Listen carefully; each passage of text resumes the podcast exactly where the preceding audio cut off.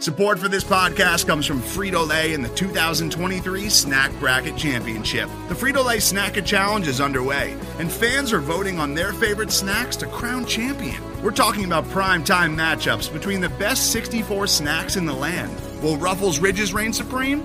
Can Doritos defend their dynasty? Or will Smartfood use their smarts for a surprise upset? Only you can decide.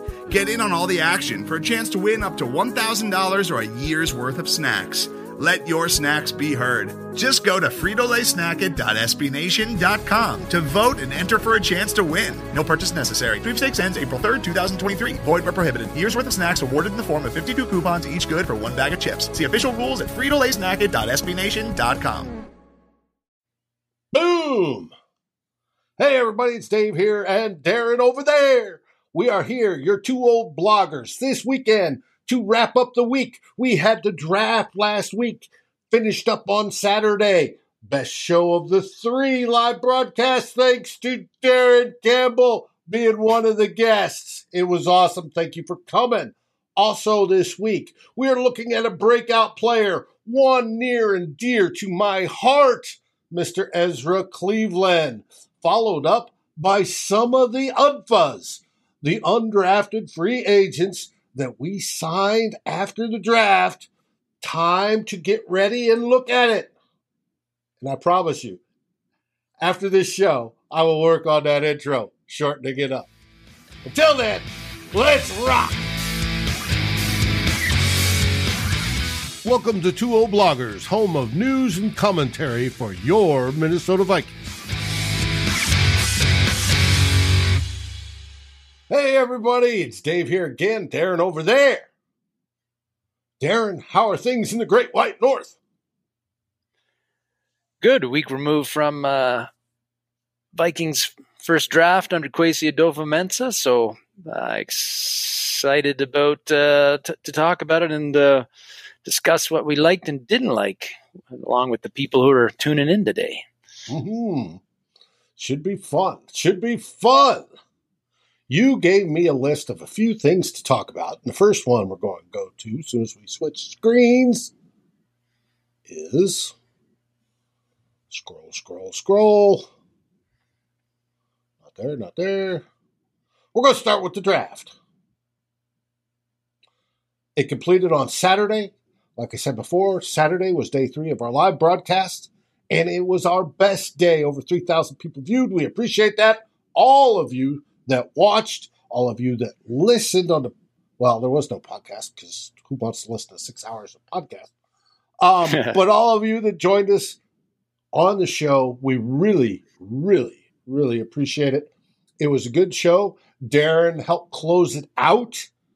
Uh, it we wrapped it up, but let's talk about it because you and I haven't got the chance to talk about it yet. We have not, but we'll do that today. Um, as I as I mentioned, it was they when we went into the draft, we'd been used to what 16 years of Vikings draft with Rick Spielman involved somewhere in some way or another.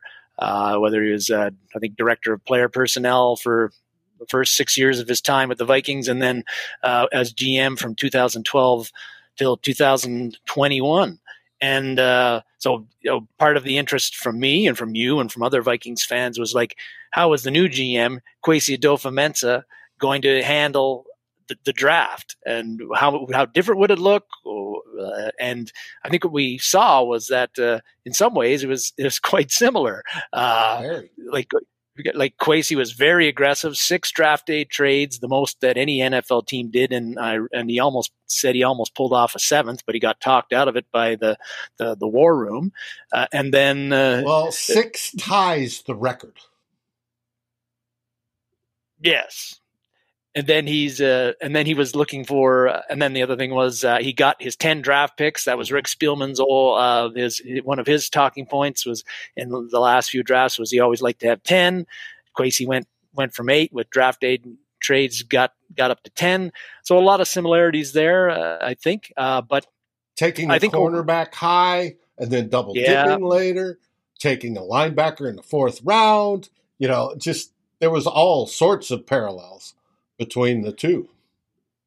I, yeah, I think for for me the uh, overall, if you're looking from what I've been reading from people who have assessed the Vikings drafts who aren't drinking the purple Kool Aid, they felt that it was a solid draft. I've been seeing basically grades of B and B minuses, mostly Bs. Mm-hmm. Uh, the feeling was that uh, overall consensus seems to be that it was a solid draft, but not a really exciting draft. And I would tend to agree with that. I didn't think there was a lot of, uh, there wasn't like a, a pick that really just, really just did grab me. I thought, here's a guy that's going to make a huge difference with the with the Vikings in 2022. Uh, but but there was, you know, there's certainly things that I liked about it. Uh, I think, particularly, like a lot of people, I wasn't really jazzed about the the trade with Detroit to go from 12 to 32, just because I felt, you know, they gave up that second rounder. I didn't really feel that they they had to do that. And really, when you're looking at um, dropping 20 spots in the first round, uh, I think other people feel that as well. That they you really you want to extract more value than the Vikings got from mm-hmm. that trade. Now, the argument has been that uh, the Detroit would have trade got a trade down to maybe not 12 but they would have got to 13 or 14 anyway some other teams they would have they would have made the trade and then we would have been stuck at 12 and not got any sort of uh, you know value, value, at all from it mm-hmm. but uh, but I still I felt they needed to extract more value uh, value from that. I also feel that they really uh, I did really like the the the Andrew Booth trade. I thought that you know getting Booth, uh, getting the trades to get Booth in the second round, a first rounder, uh, talent who dropped because of injury concerns. That was uh, I thought that was a really good move. Probably one of my favorite moves of the draft for Kwesi Adofo-Mensah. He's a guy that's going to start likely. Mm-hmm first, uh, possibly the first right off the get go. The Vikings had serious concerns as far as depth goes at cornerback. Booth really addresses that. And, you know, the Vikings. And if he's healthy, like he supposedly had this core surgery and he hasn't been healthy since junior high or whatever it was, and he's healthy now. If he played as well as he did in college, unhealthy, I look forward to seeing what he does healthy um, with that repaired. And that may turn out to be the best draft pick. But of course, that's yet to be determined. True. Uh, you know, I, I don't really have a problem with the Lewis Cine pick at 32. I, uh, a few draft, a few shows ago, we, we talked about Cine being a potential target for the Vikings, just maybe in the second round. Uh, but uh, that would have been too late, as it turns out, too late to get Cine. apparently, even the, the Cowboys had him ranked pretty high according to the draft draft board that Jerry Jones was showing everybody after the well, first round. He was 13 on that uh, draft board. Yes, for, for sure. The sleuth and, zoomed in. They, you know, cleaned up the pixels and did all that, and he was supposedly 13 on their draft board, which is interesting. Which means, you know, the consensus board had him, yeah, about where we picked him, and they had him as the second or third best safety, maybe going bottom of the first, top of the second. And, but that's a consensus board that this is the teams. Obviously, the only team we saw was Dallas, and it was sleuthed after the fact that uh, Jerry Jones said, "My draft board." Mm-hmm. So, you know, uh, Cine my concern there with picking Cine in the first round is I don't, I maybe it's a bit of a safety bias by me, but I don't really think that uh, I don't think Cine is going to have the impact for the Vikings of a first round pick that I want to see. He's not going to have a Micah Parsons impact on the Vikings defense. At least that's how I feel at the moment, particularly playing at safety. Will he start uh, from day one? It's looking like he will. Uh, he'll certainly play a lot regardless because there's talk that the Ed Donatell, Mike Pettine are going to be using a lot of three safety looks. With Camryn Bynum being a former cornerback, switched to safety and his coverage abilities. The fact that Cine played some slot in college as well. And uh, you, you, know, certainly Cine's got. Uh, I've been very impressed when when I have. Uh, from what I've seen from Cine so far in the interviews, super smart kid, uh, mm-hmm. seems like a very hard worker and a, and a guy. And the the measurables are very very good, very fast, uh, very strong. Fast. Yeah, mm-hmm. extremely strong, uh, and not afraid you know, to hit, hit good tackler. So those are all things that we need. Uh, but you know, you, you know, your first round pick, you want that that player to have the impact like a Justin Jefferson had in 20, uh, 2020, or like Micah Parsons did last year with the with the Dallas defense, uh, had a large part in turning them around from a pretty mediocre unit to a, a very good unit. So there's some questions there, but you know, seeing again uh, like Drew was saying, he could end up being a better safety than than any of the ones that have been picked. Um, really, some of my my kind of my favorite picks outside of the booth was getting Brian Asamoah uh, mm-hmm. in the third round. Uh, really unique player, six feet, only about 225, not even 230 pounds, but really a, a guy who's kind of a unique hybrid linebacker safety type.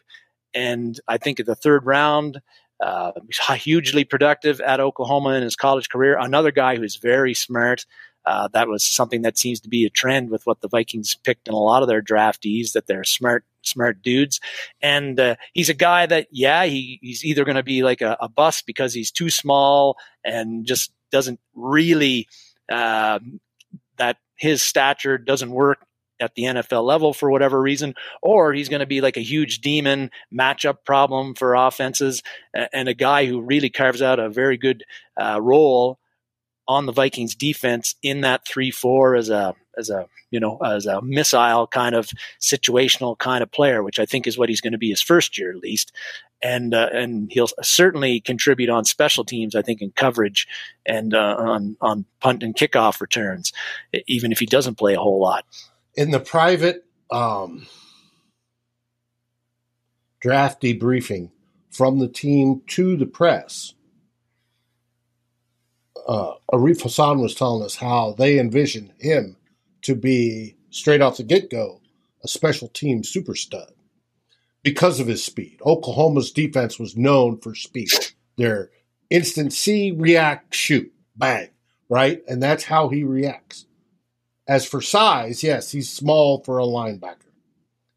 But what's trending in the new NFL as the NFL goes through its cycles is a smaller, faster linebacker rather than the, you know, the traditional six foot three, six foot four, 260 pound, 50, 70 pound guy that's just, you know, meat stuffer plugged a hole. And he's smaller. Well, we're starting to see that some of these linebackers and safeties are becoming almost interchangeable when you look at their profiles and it's it's going to be interesting because Ed Donatell will, in the, you know, the three four is the base, but I suspect we will spend less than twenty percent of the time in the base. We're going to see a lot of nickel and a lot of dime. The dime brings you your third safety. We may have three safeties and two in in a nickel instead of three corners. It's all, all how they want to work it, but we may see six DBs with some of them this, you know, hybrid, almost linebacker types. Harrison Smith can play that. Um, can play it. Uh, types in there closer to the box or whatever. Then we see a normal 3 4 with a normal setup in the back. I'm betting that's going to be the case for this season. If that's the case, this kid with his speed, with his um, hitting capability, with his, you know, see go type mentality can really be a benefit. And I like this pick. And I'm not the only one. Ryan Ortega from Climbing the Pocket loves it because, of course, he's a boomer sooner. Uh, Flip Mozzie, our great Flip Mozzie, loves it because because he's another uh, uh, Ghanaian American. So I think this, even though he's small, even though he's light, he hits like a Mack truck. I'm looking forward to this. I said it last week on our Saturday draft show that uh, this pick, uh, it, and as you talk about the hybrid safety linebacker kind of thing that's happening, is something that the CFL has done for a number of years, the Canadian Football League, and I'm Canadian, so uh, hey not that I'm not that I'm plugging it, but uh, oh, uh, because because the, because the Canadian field is uh, it's wider, it's longer than the NFL field. Uh, traditionally, you know those big uh, round bellies, like you say, don't fit as well in that style of play. There's only three downs, so teams don't run as much. They throw a lot more because that's the most efficient way to move the ball. Uh, and and so a guy like Asamoah, uh, who's a linebacker but really is not much bigger than Lewis Cine, right. is like he he's a guy who in the old NFL would have been a safety, but in the CFL where you uh, you know he'd he'd be a linebacker size guy because the the NFL size linebackers are too big to play linebacker in the CFL and they'd be more edge edge rushers playing on the defensive line and and so it's a you know again the NFL is kind of moving in that way why they're looking for hybrid guys guys that can run guys that can cover and uh, you and that you're not going to find that in like 260 pound linebackers normally. Um, another pick that late pick, second day pick that I, our third day pick that I, I, am intrigued about, and we had his picture up earlier, was that Ty Chandler, the running back uh, from North Carolina. Uh, breakout, uh, breakaway speed, a guy who uh, catches the ball well out of the backfield. I thought that was an interesting pick for the Vikings in the fifth round uh, because uh, you got Dalvin Cook, is going to get mm-hmm. going to take the bulk of the carries. You got Alexander Mattison, who's always been his backup for the past three years, uh, steady guy, and then you got Kene Nwangwu, who's we are intrigued to see what he could develop into with his breakaway speed and uh, and big game, uh, big play making ability. But Chandler uh, is a guy who is at least from what I've read and what I've seen, is that he is much better feel for running, uh, you know, the, the running game and, and setting up blocks. And he had a lot more usage in college than Kene Nwangwu ever had. Right. And uh, I, I, am interested to see what, and uh, also Chandler uh, has returned kickoffs in the past. Uh, Kene Nwangwu's got that job nailed down as long as he's healthy, but uh, there's a little bit of insurance there if he isn't healthy that Chandler can move into that role. Uh, but I think Chandler, at least with his college resume, is seems like a guy who could be uh, could actually be the guy we wanted Nwangwu to be last year. Somebody you stick in there as a change of pace back excellent catching the ball out of the backfield, got breakaway speed, so he can take a short pass and take it to the house, or take a, a you know a, a, nothing carry, take it to the house. So I'm really interested to see what he can do. And does this the Chandler selection mean that Alexander Mattison, who's going to be in his last year of his contract with the Vikings, and uh, that you know his his uh, his uh, his meat and potatoes running style, uh, if this is going to be his last year at the Vikings. I think it is because we've got Nwangwu and then Chandler, who, if he plays like with up to the potential that he appears to have, he could be the guy that becomes the backup to, to Cook in 2023. And uh, if Cook so is really, still here, that's the other thing. That is the other thing. Yes.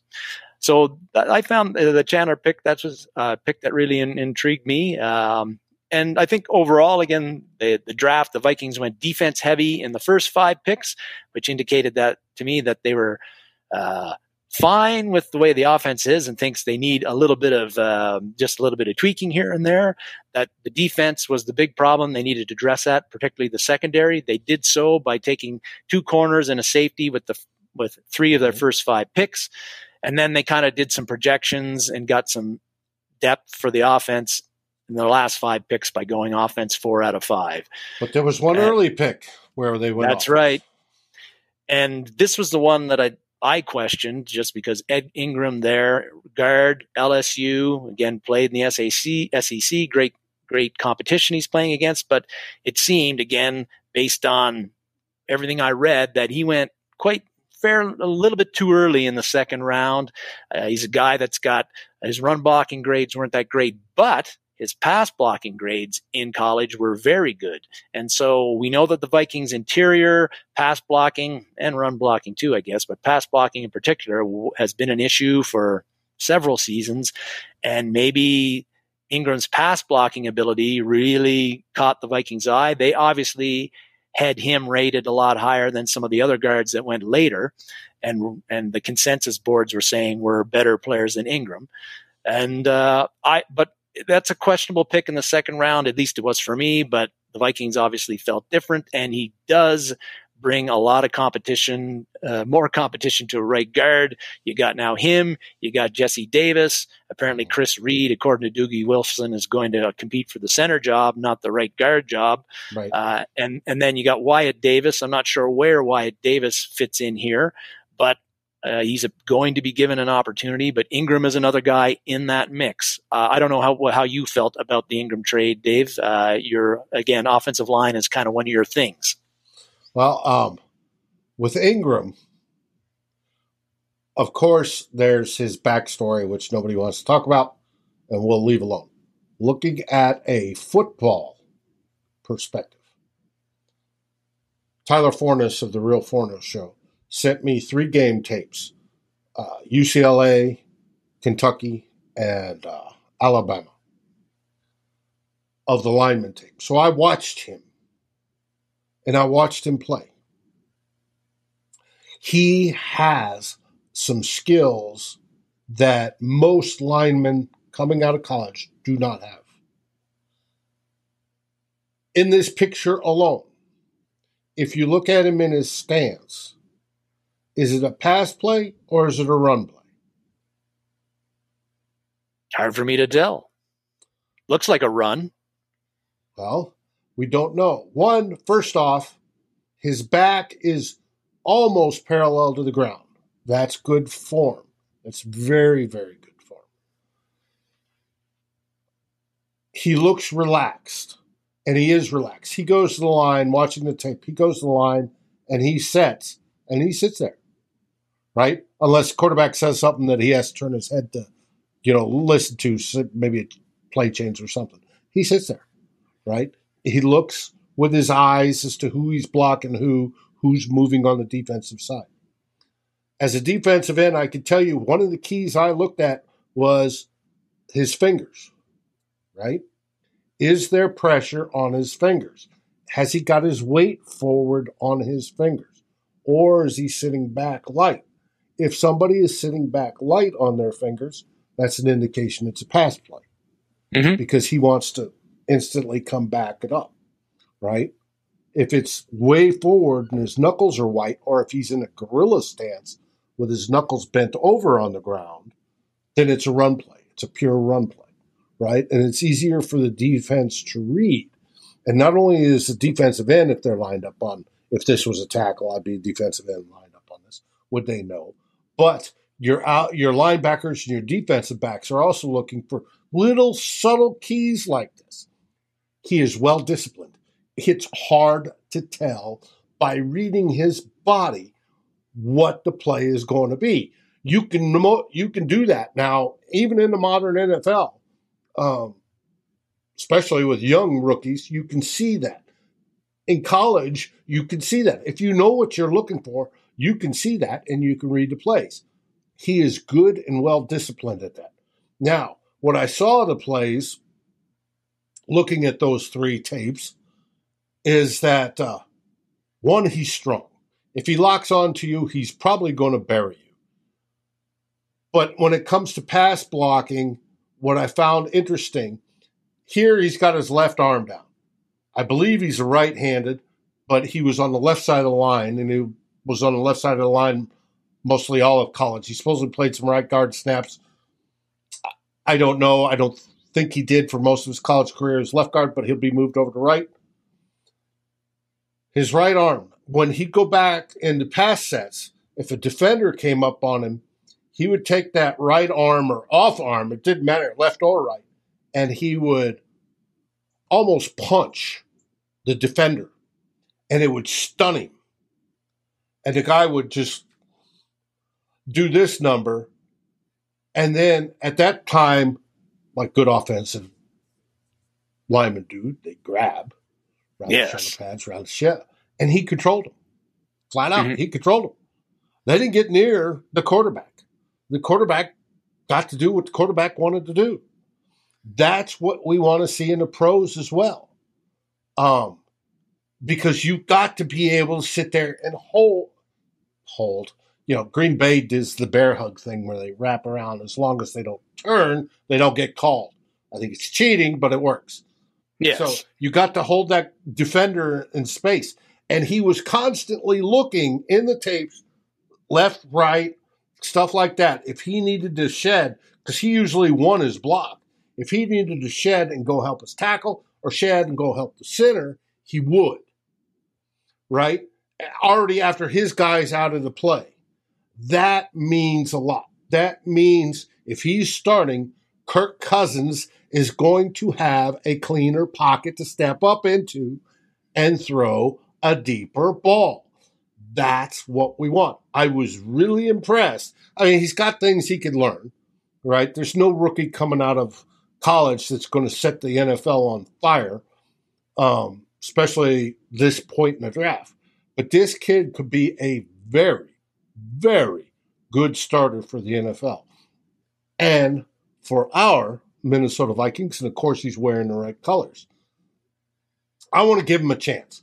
I'm looking forward to that competition at right guard to see who actually wins it. And uh, I think all these guys in combination, it can't hurt. The it's going to be steel on steel. They're going to make each other better because they're going to want that job. And I think our depth this year, especially on the offensive line, will be where we want it to be. Now, we'll get more into the offensive line in the next segment when we talk breakout player. But the more I look at this guy and me looking at the tape, the more I really, really like this pick. Well, it's that's good to hear, Dave, because uh, we did pick him uh, in the second round, which is a high bit of draft capital, and I would hate for us to have reached on a player uh, hugely that's uh, not going to contribute. So uh, again, that, you know, generally I, indicates he's going to start. Yeah. So. Um, and you know, and overall, in the draft, with all the trades that Kwesi made, the wheeling and dealing, uh, and I think, aside from the first round pick with Detroit, which again, I think most people agree we didn't get the value we would have liked out of it, but it is what it is. But uh, you know, the, the Vikings. Give, I do want to give credit to that chart to Ted Glover. Yeah, he made the chart. I didn't. Um, That's true. And it was. Uh, we I've talked to about this on previous show. Yes, nobody liked that first draft or that first trade with Detroit. We seem to have lost it now. It depends on what trade chart you're looking at, whether you're looking at production or whether you're looking at the Jimmy Johnson, which Thor Nystrom calls the the blue book, Kelley Blue Book. It's the starting point. But that was built back decades when it was based on rookie salaries, when salaries were so high. So um, we lost it, except for when you look at the production, because we got more players out of it. So yeah, it is what it and, is. And, the Vikings, if they, I get partly of how you view this draft and whether you agree with the philosophy or not is whether you think the Vikings could have got get, could have got better players by just sticking where they were with the uh, first round pick at 12, a second round pick at 46, and a third rounder at 77, or whether you think they got they could get more better talent with the five picks they got from uh, 32 on down to 119 in the second, third, and fourth round. You know, picking up two two second round picks, one in a third and one in a fourth. We didn't have a fourth going into the draft, so mm-hmm. the Vikings got five picks from one to 119, whereas before the draft they had three picks from 12, you know, from one to 77. Uh, and I I like that philosophy. I like having uh, you know a few more bullets to to pick, uh, mm-hmm. a few more bullets to shoot from rounds one to four, and uh, you know Kwesi Adofo did that. So and that's I, where it's you know, different from Spielman, right? Yeah. Spielman loved to have all his draft picks, but most of them were in the seventh round, day three. Kwesi got them moved up to the first two days, and I think that's where the quality comes into play. And I think when we look back at this draft in three years, I think we're going to see the big difference there. Yes, and then, so it'll be it'll be as all these th- things, you know, time will tell in two or three years what we think, uh, you know, how well the draft really was. But uh, again, s- solid draft, I think, uh, and maybe missing a bit of uh, the wow factor, at least for me. But uh, that doesn't mean that the the the decisions that were made and the draft picks that were made uh, aren't going to wow us next year or in year two, three, and 4 mm-hmm. So, no, and I agree. And uh, uh, Too Evil to Hope wanted to get a 2023, you know, pick so we could help next year to find Kirk's replacement. I agree with him, but that didn't happen. I'm sure we actually gave up a fourth rounder in 2023 yeah, through I'm all sure, the wheeling. Yeah, and, and I think we only have six picks next year. But I'm sure, as of right now, uh, we're supposed to get a one or two com- compensatory six from what I see from our free agents, but that's it. But I'm sure when the trade with Detroit, Kwesi asked for their 2023, but they said no. And the reason they said no is they weren't going for a quarterback because quarterbacks in this draft dropped it, dropped. And it's usually the quarterbacks that bring those high yield trade returns. And they said no. So. Mm-hmm. Tyler, too bad you're late. You missed a lot of the good talk and me getting excited over Ed Ingram. And uh, we will talk more about that on Monday on Tyler's show, The Real Forno Show. Don't miss it. Mm-mm, it's going to be good. Now, sticking to the script, we're going to a breakout player. Who is your? This is part two of a four part series of yours of identifying players that can have breakout seasons. And in this episode, you wish to discuss Today's episode is brought to you by Cars.com. With over 2 million vehicles and 50,000 more added every day, Cars.com will match you with the perfect car for you, your budget, your life, your style. And if you're ready to say goodbye to your current car, Cars.com will get you an instant offer to cash it in. Just start by entering your license plate and get matched with a local dealer who will write you the check. So whether you're looking to buy or sell, just go to cars.com. It's magical.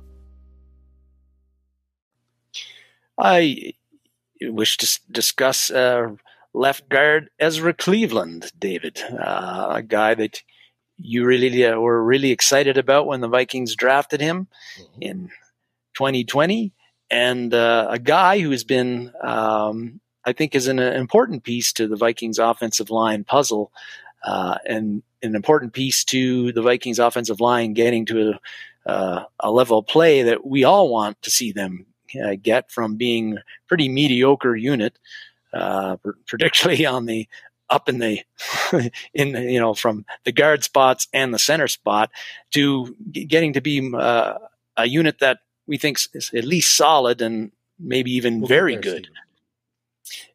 And uh, so you know Ezra Cleveland is a guy that uh, again, second round pick, uh, and high hopes for him. Um, left tackle at Boise State. I think we all know that story. Got switched to, to guard by the Vikings. Uh, something that we've discussed on the show many times, and and and and uh, you know, and uh, and been somewhat. Uh, mm-hmm. I don't know, puzzled by the, the whole thing, but uh, but anyway, he's been at left guard. He's a starter there now, and you know that the the thing about Cleveland is if you look at is pro football focus grades. And again we tend to we go to those because they're one of the few outlets that actually puts out grades publicly uh, that compares particularly on the off- offensive line. It can give us an idea of if what we think we're seeing when we watch the games is what is actually their level of play. And if you look at Cle- cleveland's grades last year you've got a picture of a, a guard who is okay but not really not setting the league on fire, not one of a, not a top 10 guard, nothing like that. Uh, last year is PFF overall, grade overall he's yeah. average. Yeah. He was 23rd overall amongst 70 uh, some guards and this included both left and right guards, so it's not just left guards. So that's okay. Uh, but again, not in the top 10. Uh, but it's a top third, and he's only in his second mm-hmm. year and first time at this position. Exactly. Yep. Those are all things uh, that are true, David. Uh, but again, an okay guard. But the Vikings have got I think on the interior, they've been getting by with players who are okay or worse for quite a while. I would say worse. yeah, and they and Cleveland is a guy that I think is really key because uh, we're we're going with the on the assumption right now that Bradbury is the favorite or he's the starter right now. Maybe Chris Reed will overtake him. We'll see. But uh, Bradbury is a huge question mark if he's the center. Has not performed very well as a, in his three years in the league. Uh, been disappointing. A guy who is a, a, big has big issue with giving up pressure up the middle, uh, and uh, he's a weak link. It has been for the first three years. On right guard, it's way up in the air right now. We know Oli Udoh was a starter last year, was an even bigger weak link than Garrett Bradbury. A lot of competition going on there. We talked about that. Uh, Jesse Davis signed. Right now, he's the favorite to start at right guard, but um, and he's done better as a guard than as a tackle in his NFL career. But still, I don't think we're expecting him to be an All Pro. Uh, you got uh, Wyatt Davis, huge unknown because last year he did not play at all and was in Zimmer's doghouse. Uh, and yeah, we're not sure what dozen special team snaps, and that was it. We just do not know what a former All American, uh, what what's uh, you know what his capabilities are, and then Ed Ingram, we just talked about, uh, drafted in the second round this year. But so right guard's a huge question mark right now. Center's a question mark, but left guard, we know Cleveland's going to be there. We know he's going to start. We also know that his grades were just okay, but if you look Okay's look at his pass and The other side and what we had. it's okay, yeah. But Tristan got, Salt again, said, uh, "We've really sucked drafting lately and put Cleveland in that list. We did hit on O'Neill and apparently Darrisaw. Uh, Tristan, if you look at O'Neill's grades, his grades are Cleveland's grades are tracking just like O'Neill's did. O'Neill did. We saw some good things in his first year, and then he did better and was about average in his second year. In his third year, he took off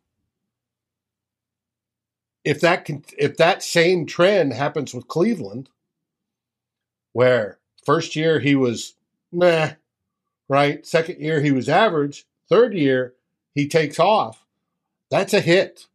Um, that's that's an absolute hit, and that includes switching sides. You know, and well, take switching from left tackle to right guard, right guard to left guard. That that's quite a bit. I'm going to sit with Cleveland over there. Um, yeah, I have bias. I think he's, I like him a lot, but I think he can turn into one of the better left guards in this league, and I would leave him there. You know, even though we drafted Ingram, and Ingram obviously can play left guard, I'd move Ingram to right and compete over there. Our weakest spots are center and right guard. That's where we need to focus first, my opinion.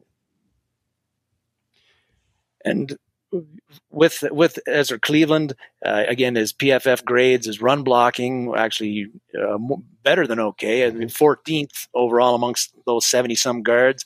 Uh, the pass blocking is where things are more concerning for me, where he was ranked 42nd. That is not good and is an issue because you know Kirk needs a clean pocket to be at his best if he's especially if he's getting pressured up the middle because Bradbury's leaking and getting backed up and Cleveland's getting backed up and the right guard whoever it is is getting backed up that's not good news for Cousins is not good for our passing offense so uh, you know Cleveland's really got to step it up this year and like you said you've said it before it takes a while for college offensive linemen often to takes hit their to four stride years on average for linemen. He's in linemen. year he's in year three. He's in year three now. Coming out of college, you know the the the good stuff on him was extremely athletic, uh, and we've seen that he can get out in space. He can pull. He can get out there and take guys on that way. Uh, the, the the knock on him was that he didn't have good base strength. That he got you know he got walked back into the quarterback too much at left tackle. I think that has happened to some degree as a as a left guard.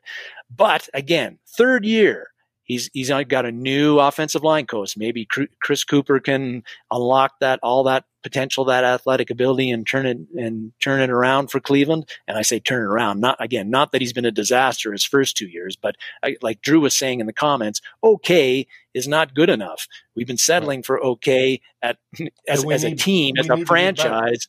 For too long. We need to do better. And Cleveland, I think, is one of those guys. You know what you got in Brian O'Neill, good player. Christian Darrisaw, I think, is going to be a good one. So your tackles are good.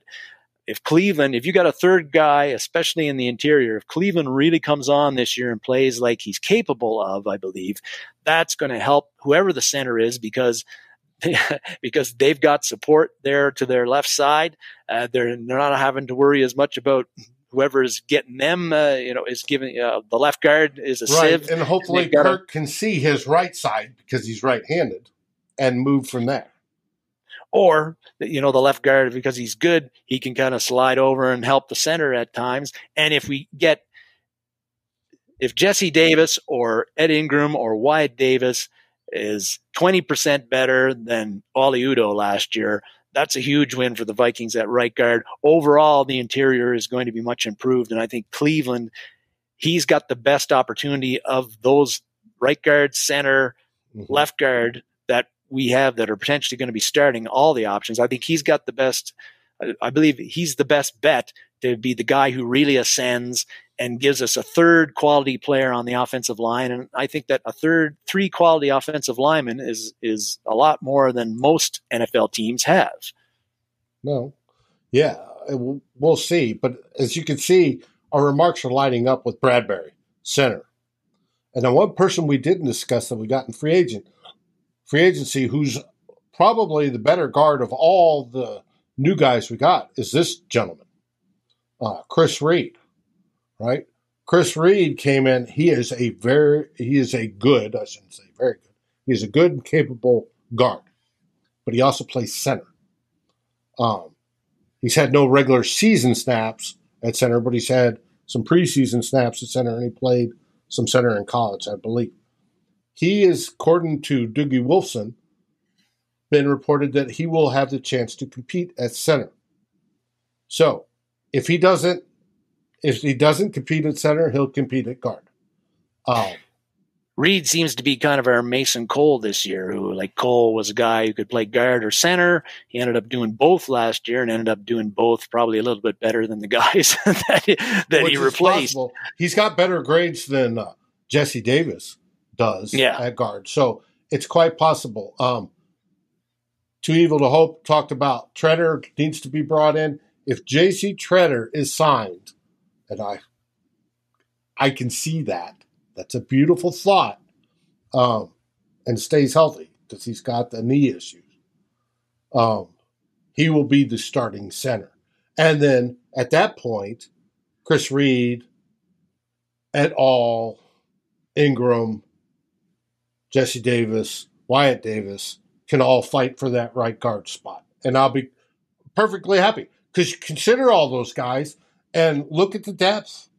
Yeah. We haven't had that kind of depth in probably over a decade when it comes to the offensive line. So I can't see us getting worse this year. I can only see us getting better on the offensive line. Ezra Cleveland, the breakout player, cements that. And I think he will get better this year. I think he will take the same trajectory as Brian O'Neill did and establish himself as a very good left guard. That is the the dream, David, for sure. Mm-hmm. Um, and now, and he he's got some motivation because uh, you know he'll be uh, he's got to be looking at what his next contract is going to be, mm-hmm. and uh, a, a big third year will either cement the Vikings cement uh, for him getting a good contract, whether it's the Vikings or or some other team. Now, you in our notes talked about Ezra being a little weak at Boise State. Even though he played tackle, he was fast. He could block yeah. well and he moved well, but he was a little weak and could get run over. Um, that's generated this image of him scowling at you, but it's probably a true statement. um, I do think though Ezra has bulked up. That's part of coming into the NFL, learning what weight you need, what strength yeah. you need, everything else, how to deal with if you're playing guard, the defensive tackles from the nose tackle on out to the five techs on how to do that, or a rushing linebacker, how to, you know, shed a block to pick that up or to do whatever, and how to work in that phone booth. Ezra is doing that. He's learning. He has not dropped. He's going up on his talent curve. And I think I agree with you. He is a breakout player we need to watch this season.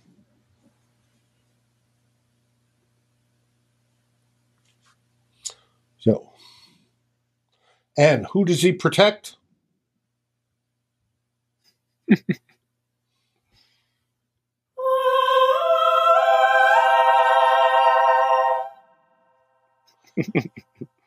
we keep this man clean. There's no excuse. He's one of the best clean pocket passers. I think he was ranked number one last year, clean pocket passing in the league. Do that, combine that with the brain of Kevin O'Connell, and our offense should rock. And by rock, I mean top five. And Drew, absolutely right.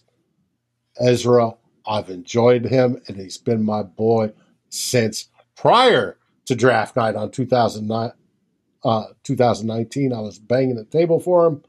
You got that 100% right. With that, we're moving to the third theme, which some folks have been waiting for. But first, Lake Monster Brewing. Lake Monster. I wear a hat. Why? Because they make some absolutely fantastic beer. Darren, I guarantee you would love some. It is outstanding. From their IPAs, their stouts, their lagers, their wit beers, their sours. I haven't tried one of their sours, but like Ryan Ortega and some of the guys say they love the sours. Refreshing, especially in summer. And uh, you go to the golf course, you go come off the lake. You're on the lake. Hey, screw coming off the lake. You're on the lake catching all sorts of walleye. Um, in Ted's case, his brother's catching the walleye for him. But you're having a good time drinking, oh. and it is it is a great time and a great beer. And if you're in St. Paul or in Minneapolis, the cities, the area, go down to St. Paul. They're right across the river from um, Minneapolis, and enjoy. It's good times, good people, and it's great beer. And Matt Lang, the brewmeister there, um, told me it doesn't matter. You know, I, you're only going to get Lake Monster within Minnesota area. I'm sure you can pick it up in Fargo, Grand Forks, maybe down in uh, uh, South Dakota, stuff like that. But the area, you're going to find it. It's not nationwide. I wish it was. It's that good, but he's focused on the local area.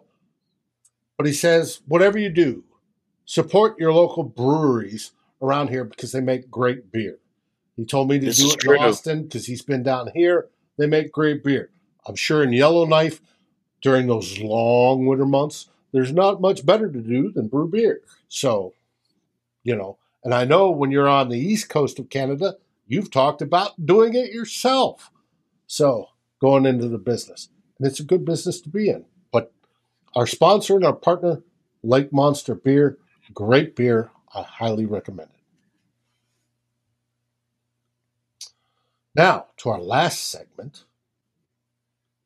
the UDFAs, undrafted free agents.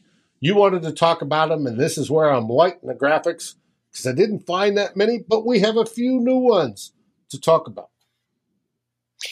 Yes, we do. Uh, the uh, this time of the year, David, I uh, always am. I'm always interested about the the undrafted rookie free agents that the Vikings picked. Uh, you know, the Vikings drafted 10, 10, players in the draft, but then they also s- selected 10 undrafted rookie free agents.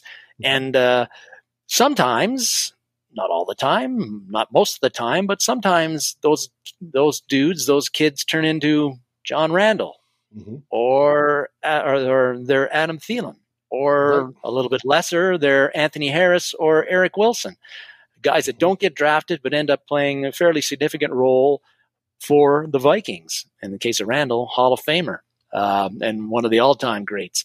So I'm always interested in the undrafted rookie free agents that the Vikings, uh, you know, sign. And uh, there's three in that of the the ten that I wanted to highlight today, and we've got them up there.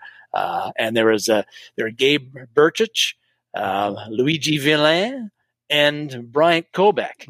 Uh, and, and I've got good. And uh, Koback's the first guy I'm going to talk about. I want to highlight. Um, he's in the middle there, number 22 and then running from Toledo, Toledo, running running back from Toledo, and uh, interesting uh, cat because he's um, he's super productive at Toledo last year. Fourteen hundred yards, fifteen touchdowns, fifteen touchdowns, and he had thirty. Uh, it was uh, thirty four catches. Was it thirty four catches? Sorry, thirty catches last year. Uh, now he did that uh, with the uh, in the I think the Mid American Conference at Toledo. That's not the SEC. It's not the you know the, right. the Big Twelve or anything like that. It's not. Yeah. But and he did it as a as a fifth year senior, so he's a little bit older than some of the other people he's going up against. But still, he's a guy that uh, was uh, uh, the, the production's there and a good size, six foot, six feet, two ten. Uh, a guy who's also got the reputation for being uh, a like he's again, another smart kid, uh, a guy who has very good vision as a running back, has good speed, surprisingly elusive, and uh, again, a very good pass catcher out of the backfield and a very good blocker. Mm-hmm. And I think that uh, he's a guy that I don't know if there's room for him on the Vikings, but because you've got Cook, you've got Mattison, Kene Nwangwu now, and we we drafted Ty Chandler, but uh, we know Cook. I, I, would be surprised if Cook plays a snap in preseason this year. Uh, Mattison might not play very much either because he's right now the backup to Cook. Uh, right. But so well, Mattison it, was the relief back. So yeah, um, I'm sure but I think relief type stuff is going to go in there again. So.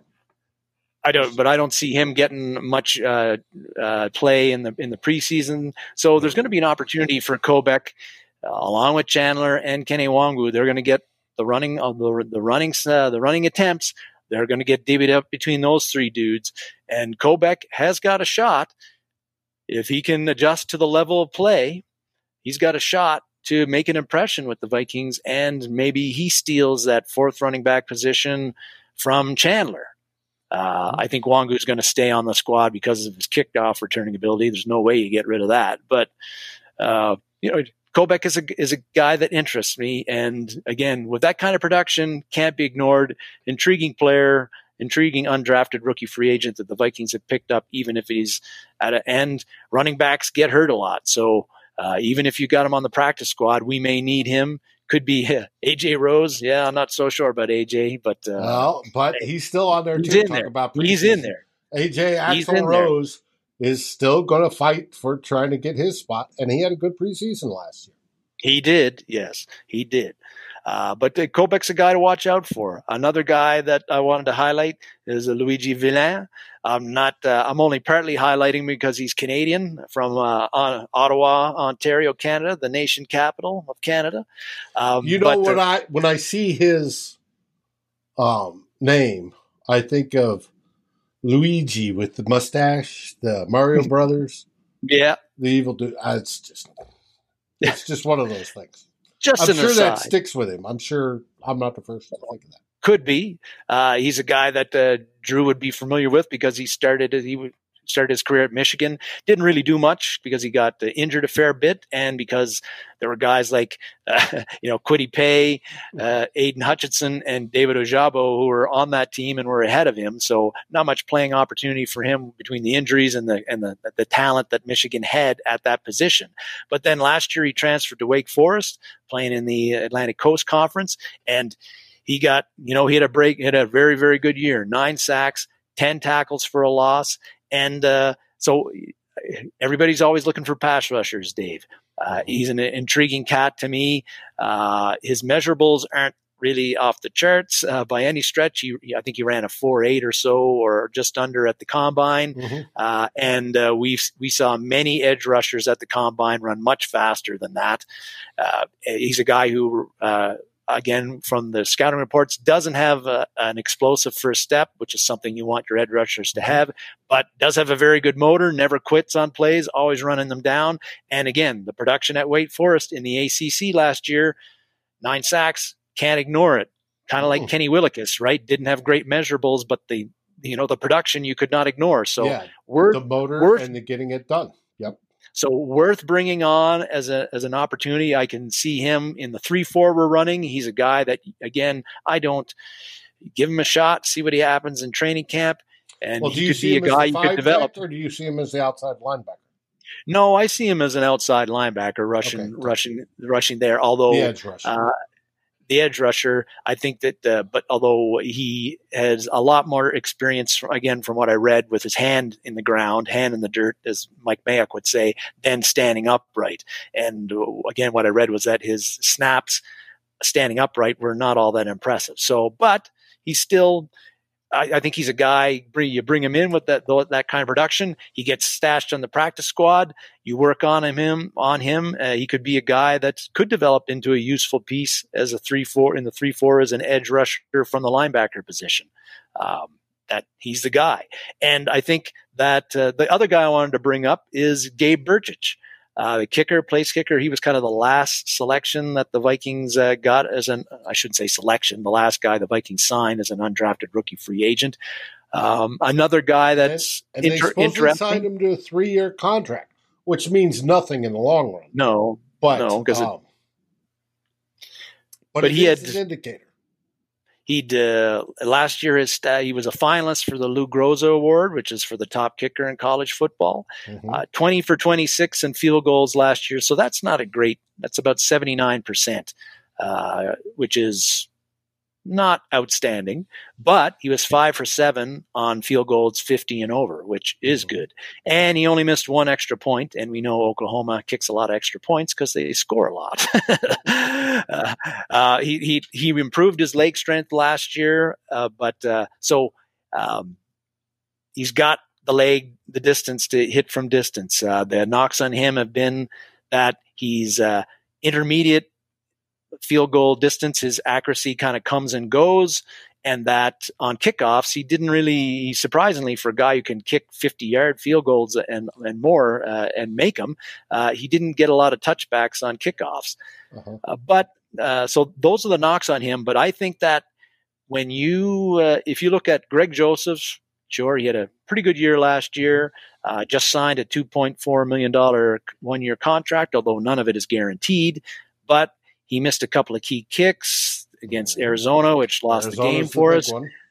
The Detroit game, he missed that 49 yarder, didn't even reach the reach the the uprights Crossbar. and that Yeah. that ended up allowing giving gave Detroit the chance to come back and tie the game and then Joseph won it at the end but if he'd made the kick earlier we wouldn't have went into overtime uh, along with Mattison fumbling the ball but we won't get we won't get into that. But uh, I think you know Joseph although he had a very good year kickers are always he's not Justin Tucker.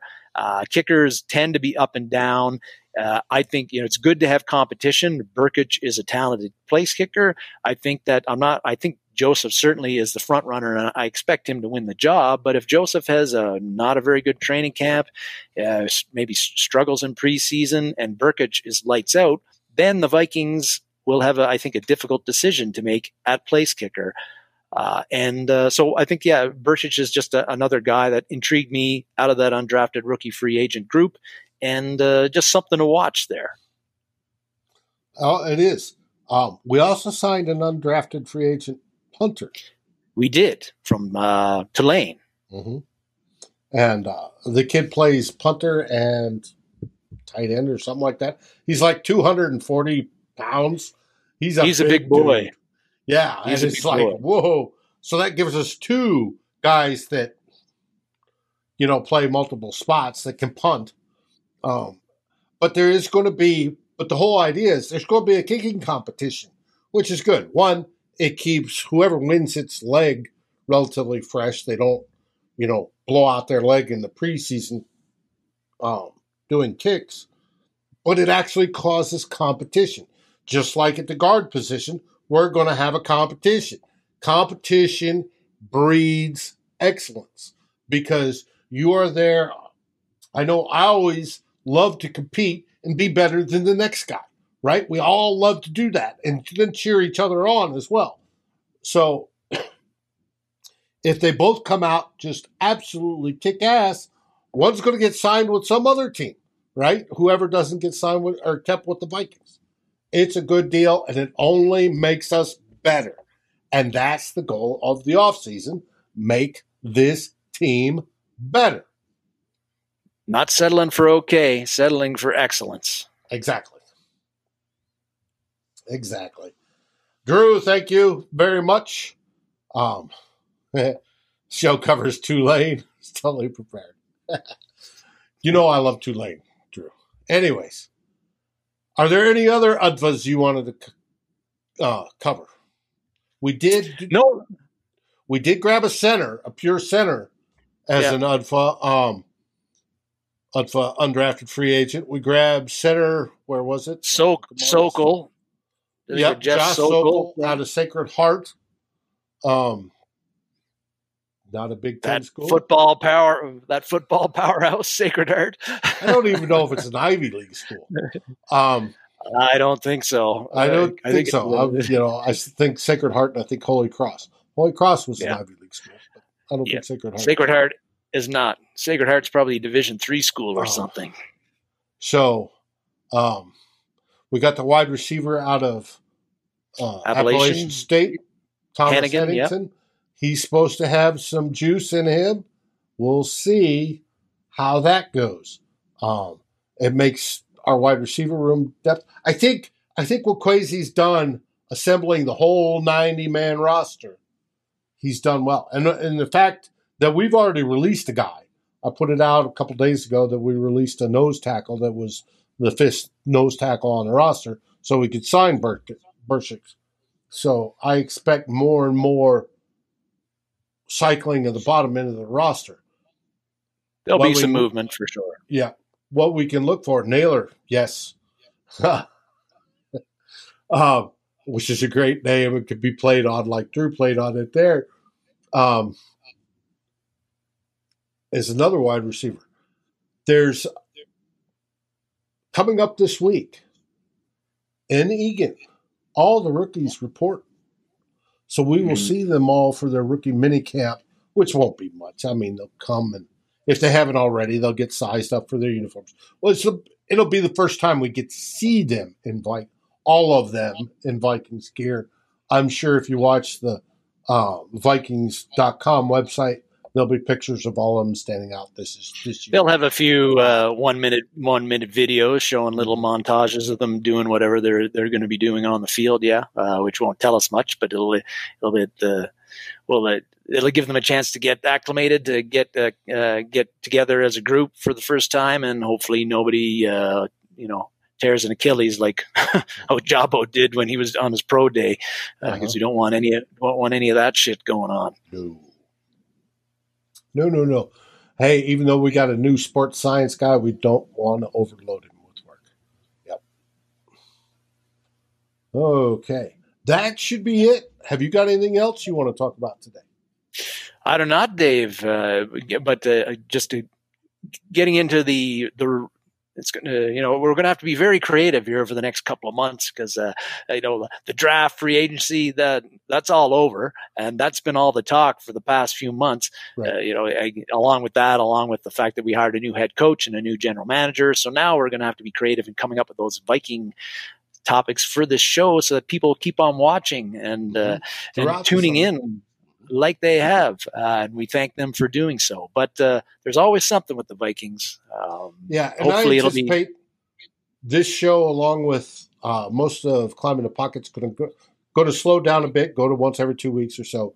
Um, but I will let you know. You'll see it online. I will post. I do the Climbing the Pocket networks, uh, social presence. I have one of the accesses to that. So a lot of this stuff you see is from me. You'll also see it from Matt Anderson, stuff like that. We will continue and we'll let you know if there's a show or no show. But we're planning on shows right now, like there'll be a show next week. And if everything goes right, I may even start today after this show to work on shortening shortening that roll in, uh, so people don't go to sleep. Maybe find some new music. Uh, I would love to put some ACDC on there. However, we do not have the copyright. Uh, I listened to ACDC before the show to get us fired up. Little black eyed peas too. Let's get this party started. But anyways, Whole lot, of, whole lot of Rosie, Dave. that's right. Whole That lot of Rosie. That'll get anybody fired up. If that doesn't get you fired up, nothing can. So, hey, we want to thank everybody for watching us. And what do we say, Darren? We say Skol Vikings. Skol Vikings! Thanks for watching. Like, subscribe, and ring the bell, and rate us on your favorite aggregator. And a special shout out goes to our partners, the Daily Norseman, where the best Vikings content can be found, and to Lake Monster Brewing, home of the best beer in Minnesota. Skol, everybody.